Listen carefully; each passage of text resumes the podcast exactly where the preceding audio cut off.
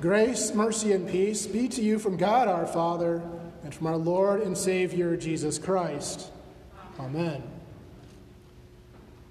We have never been enslaved to anyone. How is it that you will say you will become free?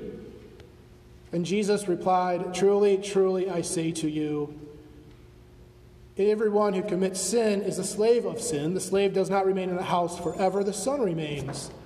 So if the Son sets you free, you'll be free indeed. We know these statements, we've heard it many times. The truth shall make you free. And yet, I don't think that's a statement most people honestly believe at their hearts. I'm sure if you've ever raised children, you know how difficult it can be to teach them to tell the truth at times. You have that little four year old you hear a crash, you walk into the kitchen, you see the cookie jar is all shattered all over the place. No one else is around, and you ask them, Did you do it? And their first reply is, No. It's not easy to think that the truth makes you free. It seems more often that the truth will imprison you. If you actually tell what you've done, if you actually admit to your mistakes, your job could be lost you could get, find yourself arrested or imprisoned. You could find yourself out of whatever circumstance you want. You could find people angry at you. No, it's difficult.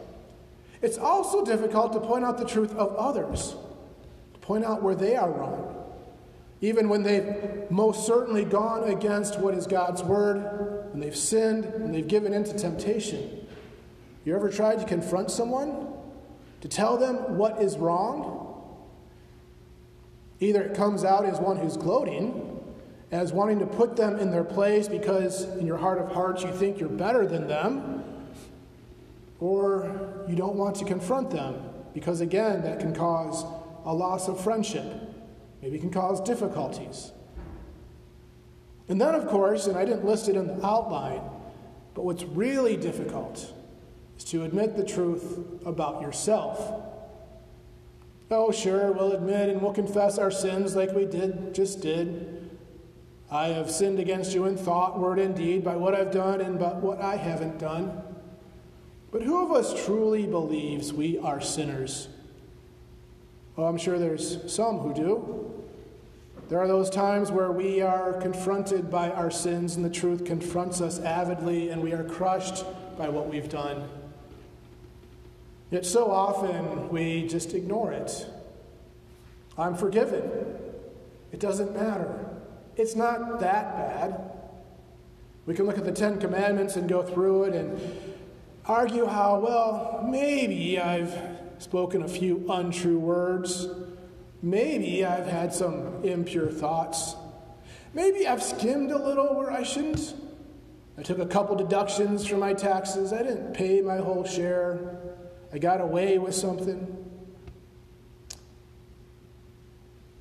We do not like the truth because the truth hurts. And I think another part of it is we ask, what are we freed from? What is freedom? The truth will make you free. Free from what? Is it freedom from pain? Is it freedom from being uncomfortable? Is it freedom from having life be bad? There's a lot of ways we can get uh, we can avoid the pain of this life.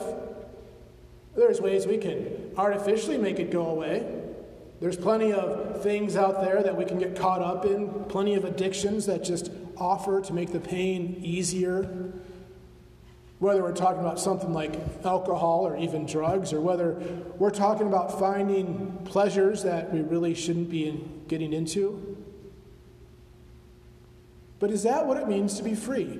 That the Lord says you will not have any difficulties in this life. Does freedom mean doing whatever you want, having no restrictions? Does it mean that you can just go out and have fun Find whatever you want to do, do whatever you want. Does freedom mean that you can simply speak your mind? Tell everyone what's right there. Does it mean that it's a freedom to have your way be the way that everyone should follow? That you are never wrong? Does freedom mean that you are always the one who knows everything? It may be an idea that's more modern than at other times. Is freedom a freedom where you're not bothered by others? Where you can not have to worry about what other people think about you, what they say, maybe truths they put forth. It can be difficult. This life is full of burdens. Some are brought about by sin, some are brought about by truth, actually. So, what is true freedom? I find it interesting what the Israelites, the Jews who believed in Jesus, these are the ones who had listened to him, who abided by his word, the ones who followed him. So, this isn't the Pharisees and the Sadducees. Listen to what they say. I started the sermon with it. We are offspring of Abraham and have never been enslaved to anyone. I find those words incredible because just from a point from a historical point of view, they're wrong. We know what happened in, in, the scriptures after Abraham.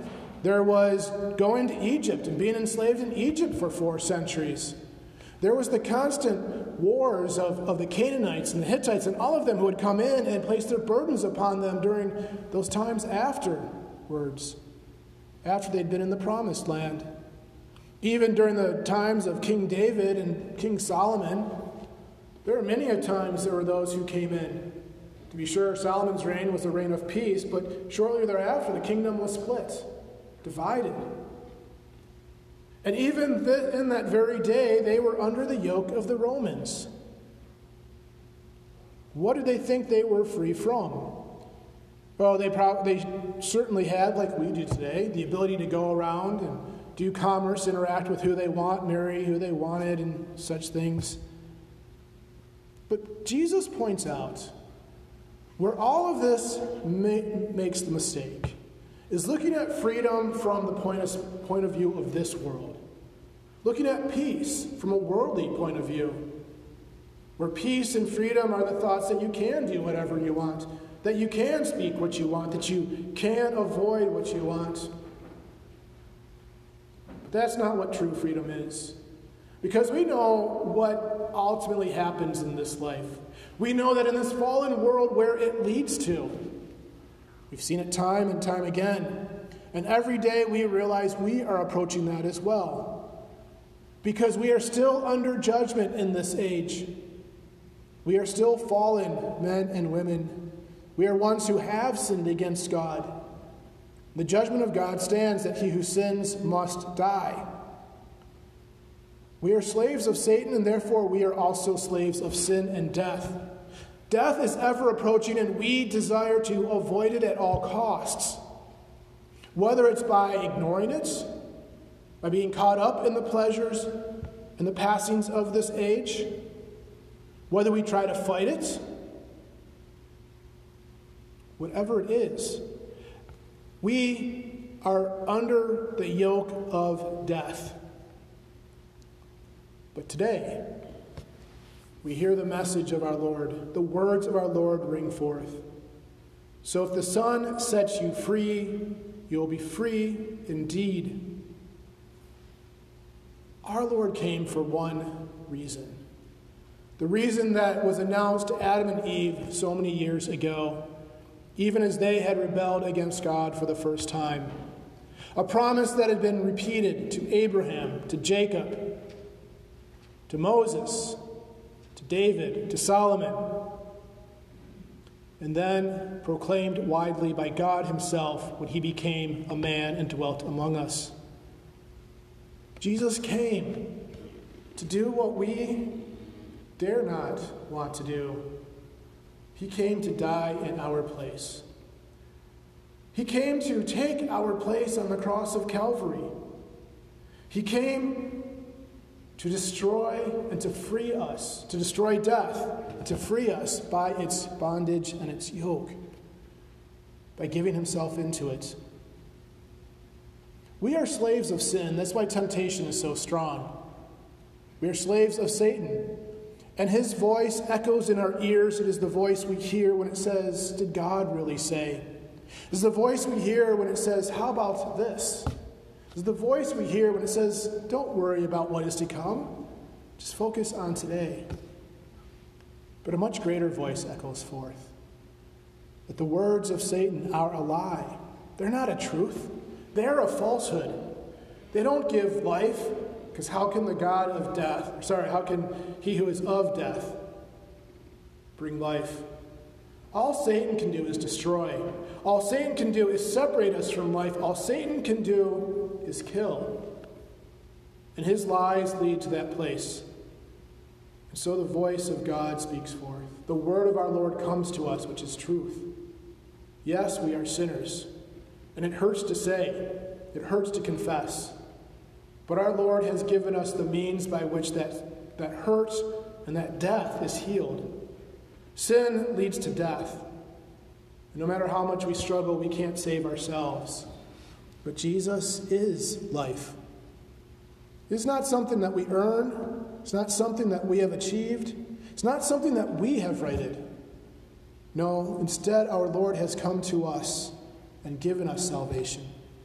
By going to the cross of Calvary, he endured death in our place. He paid for our sins. And on that marvelous third day, he proclaimed and walked forth from that tomb, showing us, proclaiming to us, proclaiming to the world that death has been destroyed, that he is the author of life, and in him there is no death. You've been given the gift of salvation. You are a child of God. You have been washed clean of your sins. Freedom doesn't mean life is going to be easy. Freedom doesn't mean that we can get our own way. Freedom doesn't mean that we will never have problems. What freedom means is you are forgiven. Freedom means that you are saved. Freedom means that God Himself dwells in you by His Spirit. And freedom means that death has no power over you.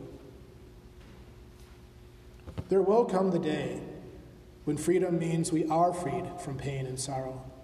There will come the day when freedom means that we shall do exactly what we want to do. Because what we want to do will be nothing less and nothing more than the will of God. To love Him with our whole heart, soul, and mind, to love our neighbor as ourself. Freedom means that there will come the day when we stand before Him and rejoice in the words we hear from Him, from our neighbors, from all. And freedom means that even now, today, we are not left on our own, but He gives us His strength. He comes to us personally. He is here this very moment for our salvation. Where two or three are gathered, there I am amongst you, and I will never abandon you nor forsake you. This is the message that Martin Luther was given and the Reformation. This is the message that shone a light into his life when all else led to despair to death. This is the message that rang forth like a wildfire in the 1500s and which continues to this day. Not because Martin Luther was any different than you or me, he was a sinner like you and me, but because God's word is greater than anyone. God's word is the truth. And God's word sets you free now and always. Amen. You rise. And the peace of God, which passes all understanding, guard your hearts and minds in Christ Jesus. Amen. We remain.